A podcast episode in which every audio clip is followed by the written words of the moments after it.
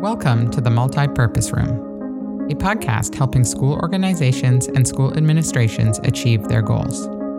Each episode discusses real life topics that PTAs, PTOs, and school staff are dealing with. Our hosts and guests offer practical tips, learnings, and best practices to achieve their desired outcomes. Here are your hosts, Wesley and Deborah Jones.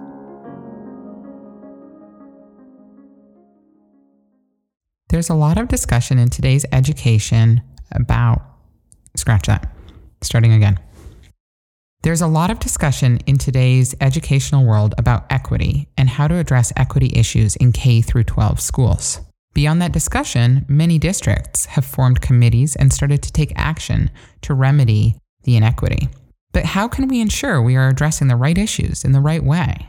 Today's episode focuses on the disparities in advanced courses there are disparities in enrollment of these courses that are a result of inequitable practices across the K 12 school system, and that disparate enrollment has an impact on college and our students' success in adulthood as these advanced courses set students up for success in college. The gap in enrollment in AP and IB courses of white and Asian students vis a vis their Black and Latino peers is staggering. Today's episode shines a light on some of these inequities that exist in K 12 schooling, how they manifest, and how school districts, teachers, and PTAs or PTOs can go about addressing these inequities. We have with us today Dolores from Equal Opportunity Schools. Welcome, Dolores. So, why don't you tell us a little bit about your background? Yes, my name is Dolores Caamaño, and I am the managing director with Equal Opportunity Schools. Ultimately, I lead the team that engages with districts across the country in the hopes that they will partner with us. But before that, I was a teacher. I was a I started out as a kindergarten teacher and the next year after that I taught high school language arts. So same thing bigger bodies. And that was when actually I was exposed to equal opportunity schools as a teacher in Missouri um, I had my district partnered with EOS. And in full transparency, I was a little taken aback. I loved my babies. I loved everything about being in the classroom. And I saw the disparities myself. I saw what AP classes look like and I saw what my standard level courses look like. And I noticed a stark difference, right? Students like me were in my courses, my standard level courses. Students who looked like me didn't go to AP courses and it was obvious. But also, I thought I was doing the best that I could because I got into education to help students. When we talk about background about me and why I got into education, it's a big deal. I was the student we serve.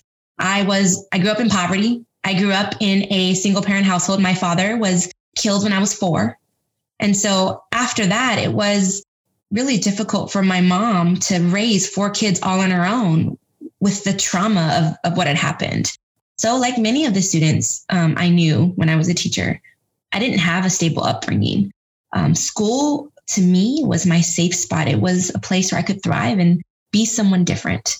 And and and as good as I was, as I was a people pleaser, I wanted that adult interaction. I wanted that adult attention because I never got it at home. As as dedicated as I was, I just never felt like they saw me. I never got awards in middle school, like the presidential award and I never um I never got called out or acknowledged and and I I saw the kids who did. It were the kids like my kids now who whose mom is the PTA president of her elementary. Very visible, very vocal, very involved.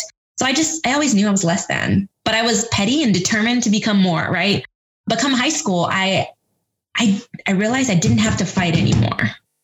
I didn't have to fight as hard anymore alone because I I met Miss Padalecki and she changed everything for me. She didn't feel sorry for me. Um, a lot of times when I teach, I call it the mijo syndrome. I'm Latina, so I might put out some Spanish, just FYIs. Um, there was I call it the mijo syndrome, like oh mijo pobrecito, like I feel sorry for you, so I'm gonna lower the standards.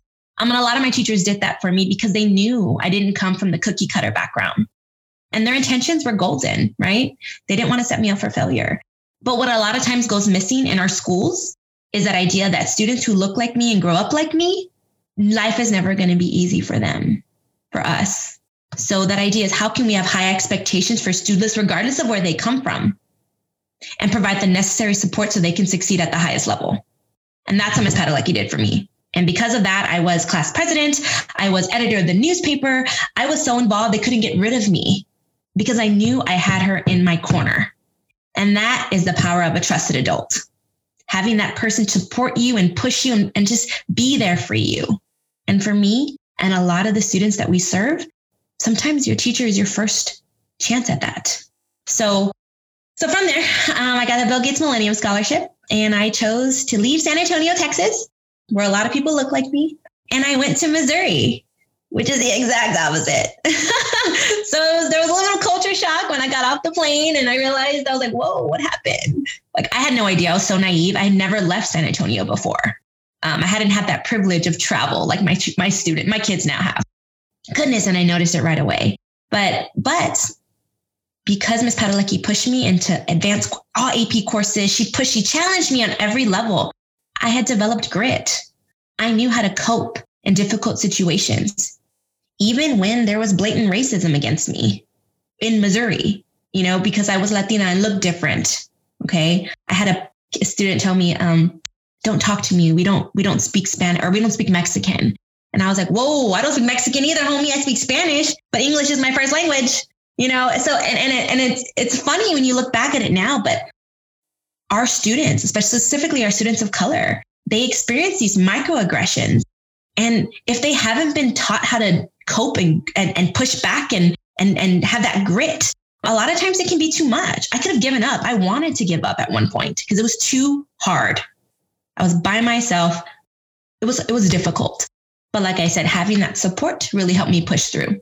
And when we talk about this work in equal opportunity schools, is how can we help students develop that grit and have that support so they can push through any situation that comes their way. So long story short, um, became uh, I went to school for journalism. I love everything about it. I love to talk. As you can see, I love to ask questions. Uh, it's my heart. I love doing it, but I love helping students more. And that's the conversation I had to have with myself. I wanted to be Miss Padalecki. And so I went on to teach high school English and I became Miss Padalecki. She was a high school English journalism teacher. That's what I became. And, and, and like I said, that's when I was first exposed to equal opportunity schools. And equal opportunity schools is the only thing that could have taken me away from my baby out of the classroom. I love your story and it, it, you know it really resonates on, on a number of different levels. A lot of our listeners who are teachers absolutely go into the profession to help their students, right? To help change kids' lives and support them.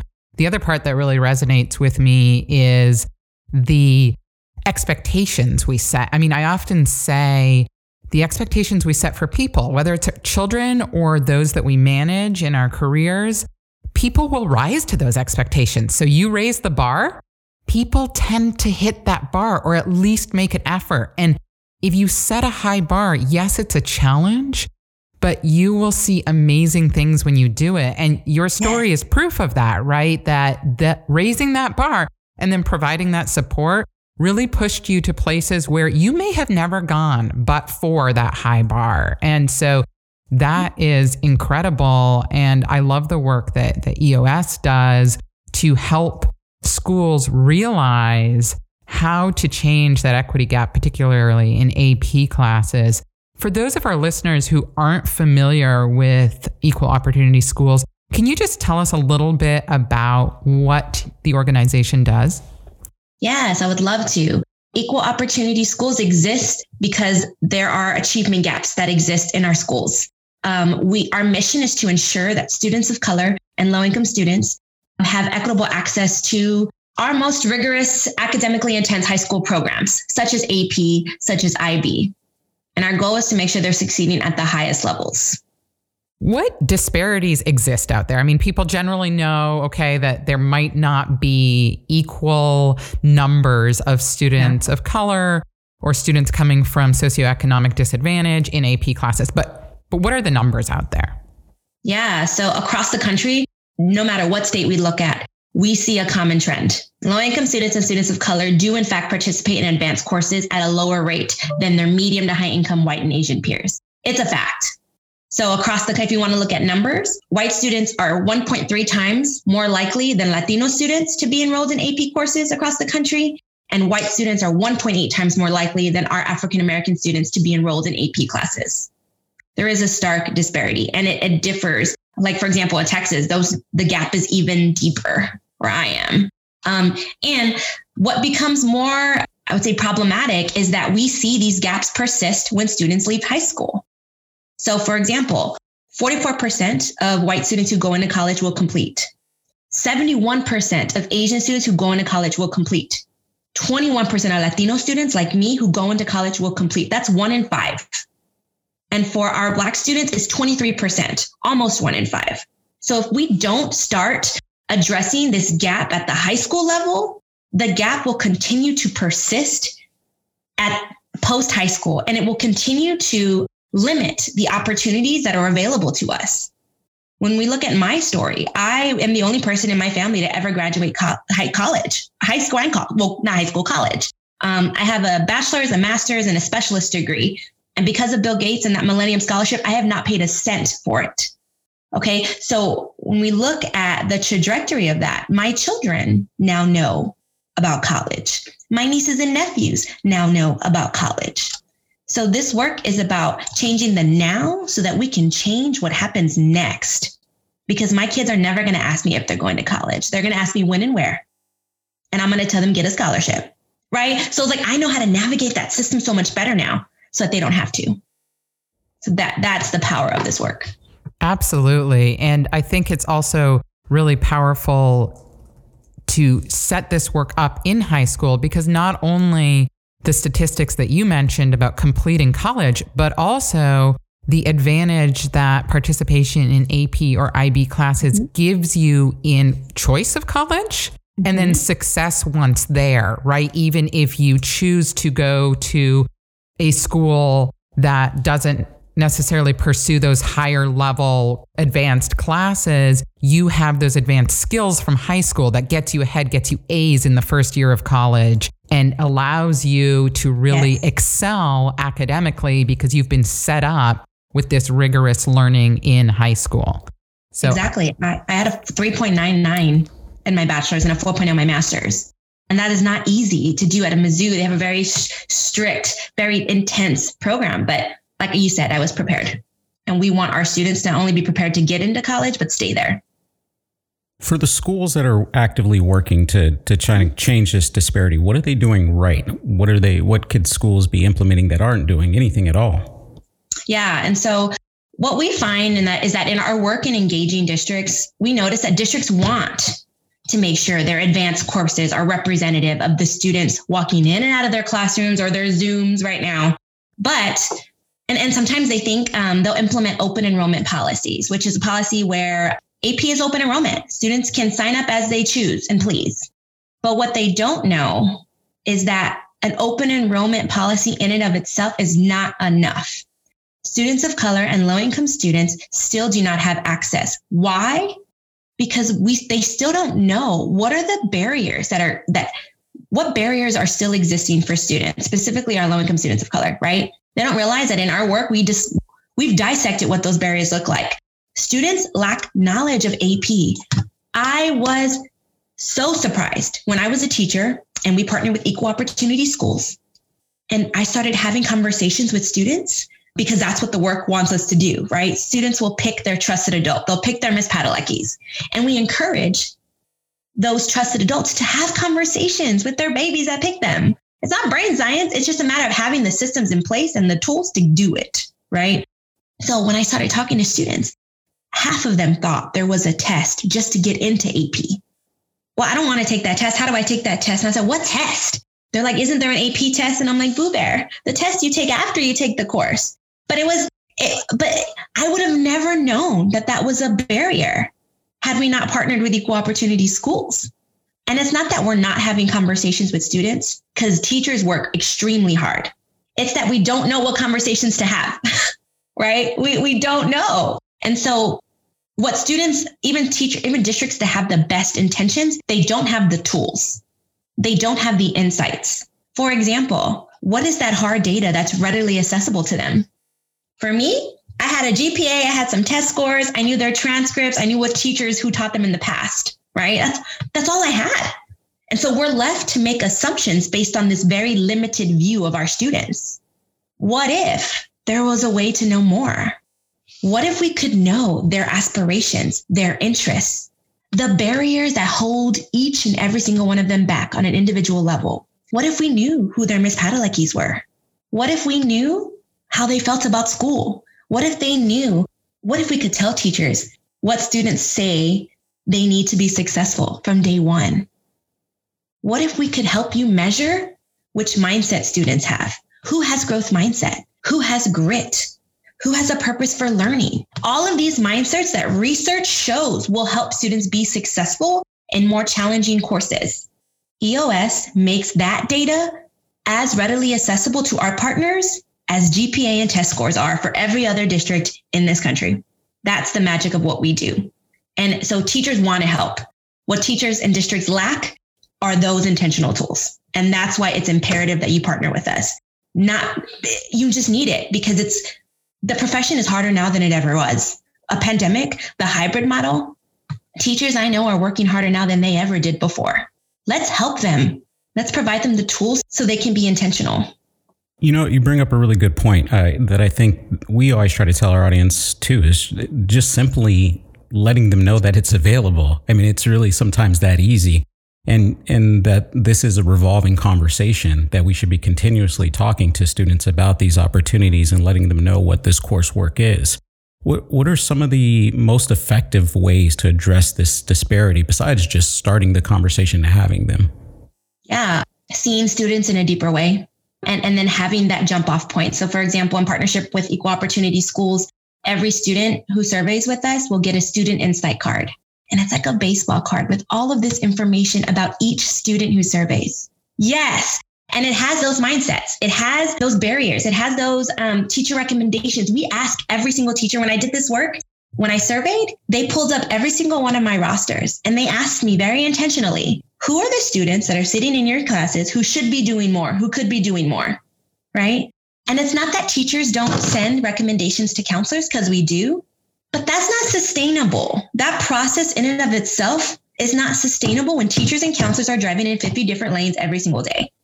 What's sustainable though is to have that insight card and then to have us populate a number of, so we use apples, fun, however many apples it has, says teacher recommendations. If a student has three recommendations, that means three out of this student's current teachers, so six or seven, think they should be in an advanced course, right? What's sustainable is like now we can run. I've had districts say, Dolores, I want a list of every single student, specifically low income students of color, right? Because that's our gap, who has at least one teacher recommendation. How many do you have? I can run that report for them. They want to know, hey, Dolores, I want to know every single student has at least one teacher recommendation and who wants to go to college. I can run that report for you. Right? Dolores, I want to know every single, I want to know every single student who picked Mrs. Padalecki as their trusted adult. I can run that report for you.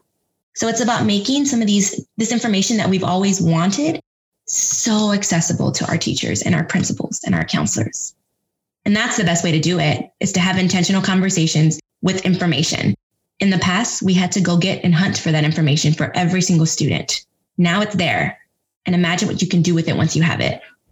Yeah, I think once you're informed, you can make better decisions, right? I mean, they're they're just more cohesive. They're they're broader perspective based decisions, and so um, it, that is really helpful. If you have a school who is just at the early stages, let's say they think that they may have an equity gap, which, based on the statistics before, to our listeners, you probably do. what what's a first step? Yeah, a first step is really identifying those cha- those equity champions on your campus who want to do this work. Right, figuring out who you have behind you so that you understand the work that's ahead in terms of shifting other mindsets. Because not everyone is going to be so to speak, down for this work, right? If, if they were, this gap probably wouldn't be as large as it, as it is, right? So it's taking an internal assessment of your staff and, and what are policies and systems that you currently have in place so that you can start taking a deep look at yourself. yeah, that makes a lot of sense. What kind of goals do schools typically set for their first year? Yeah, and that's the beauty of, of, of our model. Any district that partners with us will get a personalized partnership director. So, for example, when I left the classroom, I became a partnership director. I had done this work as a teacher. I was a student that we hoped to serve. And now it was my job to guide my districts do this work together. Right. So that partnership director will learn about each individual school. So, for example, I worked in Charlotte Meck in North Carolina. Um, we started with four schools and now they have 21 schools with us. In that first year, I had to get to learn each of those four campuses because each campus is different, even if you're in the same district, right? So it was my job to learn what they were doing. And then from there, goal set. So when you ask me what's a goal for each, it just depends on each school's um, the de- the students that are there, what we're able to define in terms of students who should be and aren't, right?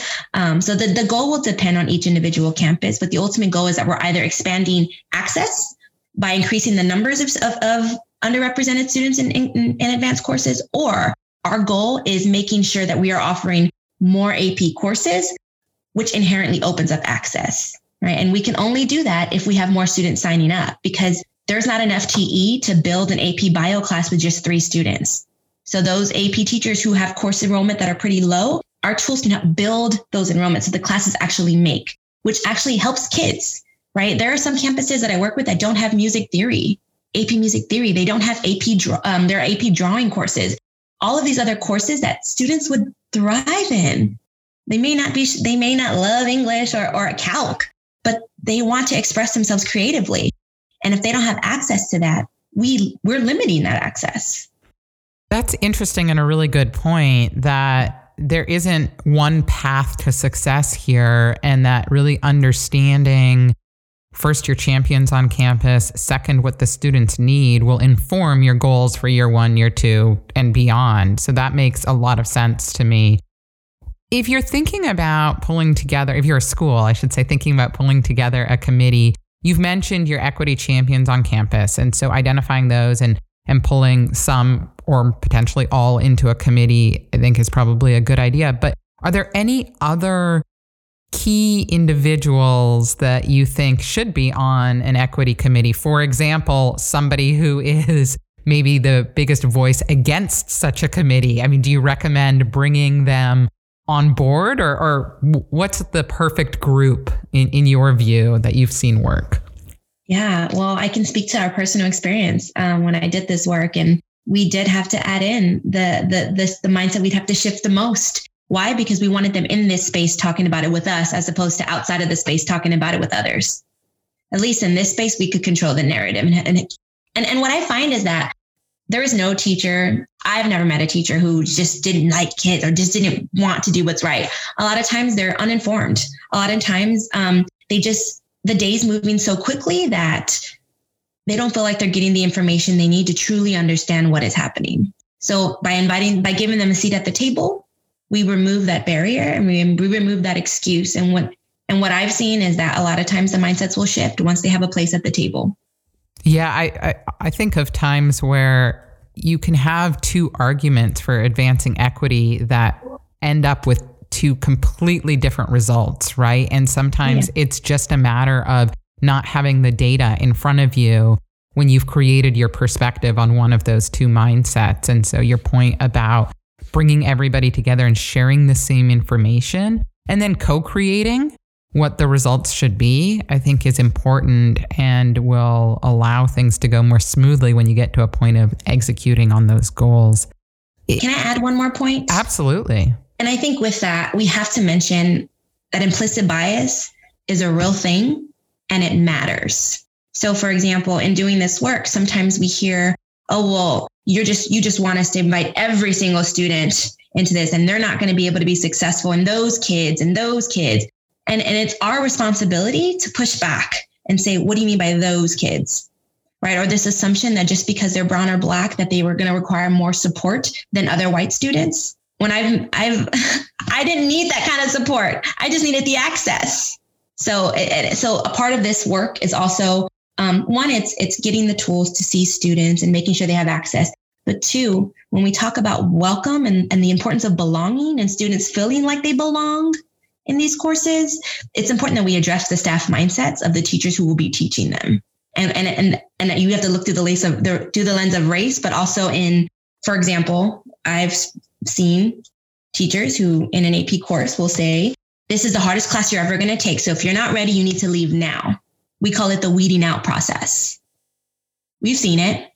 So our job as a partnership director is to go in and, and say, okay, there's a better way to say that. There's a more effective, more inclusive way to say this in a way that nurtures belonging. For example, hi, this is an AP class. You're likely going to work a little harder than you have in your other courses, but you're here for a reason. Your teachers wanted you in this space, and I'm going to do whatever in my power to make sure that you are successful. Are you in it with me? Let's go. So, and I know that sounds like it's not brain science stories, but that is these are the conversations we must have to make sure that once students are in the courses, they stay there and they feel like they belong because that's completely within our realm of control as adults in the building.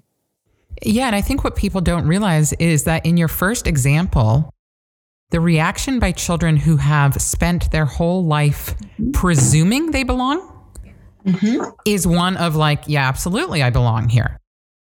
The reaction by children who have spent their whole life being told implicitly or explicitly that they don't belong, their wow. reaction is to walk away. And and I don't think that the speaker of that statement realizes that the biases that the children have coming into the room, their experiences to date, will have them react in these two totally different ways. And that's not the teacher's intention.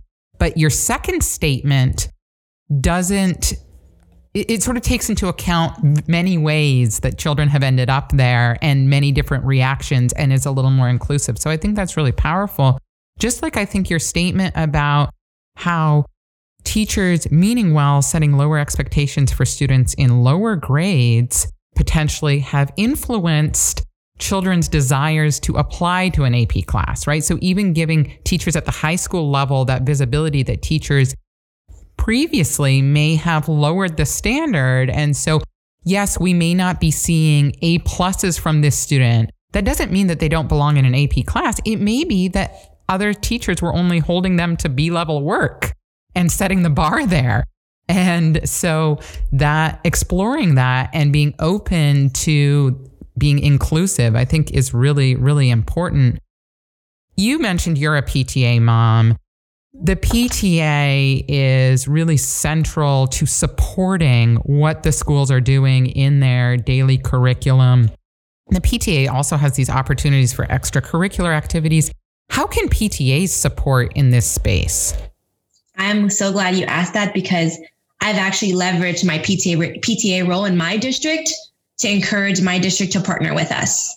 Because I wrote an email and I said, I want my daughters to be seen as more than just a GPA and a test score. And PTA is a force, a force. So, how can PTA help? Is leverage that. Expect that our students be seen as more than just a GPA and a test score. Expect that it is our responsibility to ensure our teachers are having the tools that they need and the guidance that they need to truly make sure that every student has access and opportunity on your campus. And I think that is such an unheard voice. Like parent, there's not a parent in the world who would sit here and say, my kid is their GPA. Like we all know there is more to our babies than just that. So it is our obligation to push for that. It is our right to push for that. And so that's where, and, and I'd like to see PTA think about equity in their campuses. Um, what does it look like when we have, um, and I love, I, we just did the Apex Fun Run at my elementary, but what, how does that impact students, low income students who don't have the resources to ask family members for money and they see all the other students getting prizes and they don't? And how does that going to affect them in the long run? And how does that continue persist when teachers provide low expectations because they feel sorry, right? Because their intentions are good. And it just keeps persisting and persisting that that sense of I don't belong and I, I have no value, right? So really thinking about some of the things that we do with the best intentions and look at it through an equity lens and how it's impacting students who aren't like our student, right? My girls got um, lots and lots of prizes from Apex other students didn't. It breaks it, it breaks my heart, you know. So how do we check what we're doing? What about for school superintendents or principals? What are your thoughts on tips for them in this space? Yeah, learn about us. Learn what what other districts are doing. right? And specifically with equal opportunity schools, we encourage you to speak to our partners because we know they are, there's a reason why we retain our partners. It's because they see value in our work. Um, I have a district in Texas we've been working with for almost six years. You know, so it's, it's that idea of how can we, and we have a, a pro, uh, we have a system and a, um, a model in place that releases responsibility. So we begin to create, encourage schools to build up that sustainability to, to sustain it on their own. But when we talk about the tools that they get, they just don't know how they would ever go back to just relying on a GPA or a test score. Like, how can you go back after you've seen such a full picture? So, yes, reach out, talk to your peers, see what they are doing, and be open.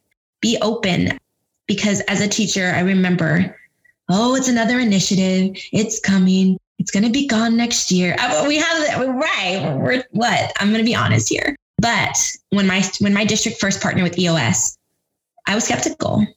Not gonna lie, I, I was I oh man, but I rode hard for my kids and I trusted the process. And I'm so glad I did because I became a better teacher. We were able to create the most intentional RTI response to intervention that I've ever seen. And our motto of every kid, every day, and failure is not an option. We were finally able to actually implement what that looked and felt like for our students. So I'm a believer and I want to help you become a believer. Um, but that requires you to step out and to and to and to invite us in for a conversation. Any final tips for our schools? Put your money where your mouth is. You you include it in your strategic plan. What are you doing to actually in, act to intentionally achieve those goals and help our most underserved students in our schools? Um, and again, reach out eoschools.org, and we look forward to hearing from you.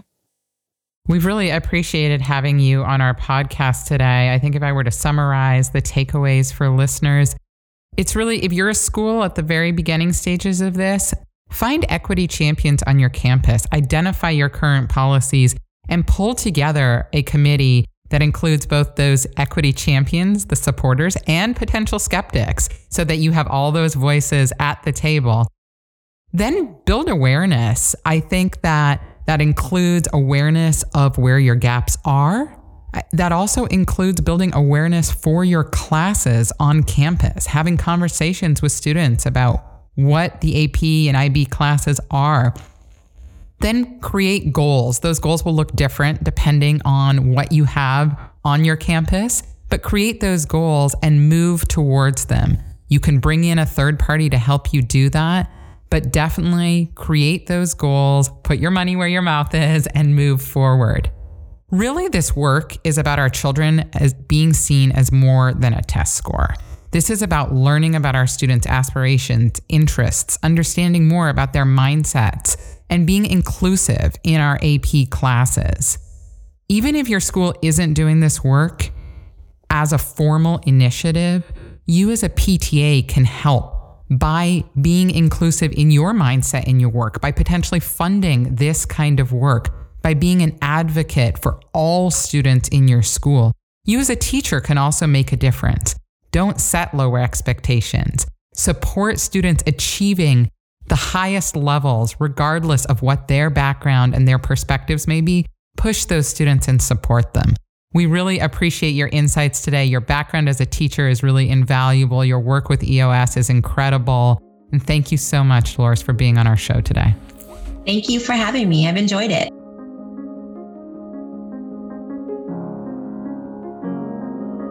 Make sure to visit our website at themultipurposeroom.school to subscribe to this show. If you like the topics on this show, we share additional resources on our company blog at www.k12clothing.com. We'll see you next week in the multipurpose room.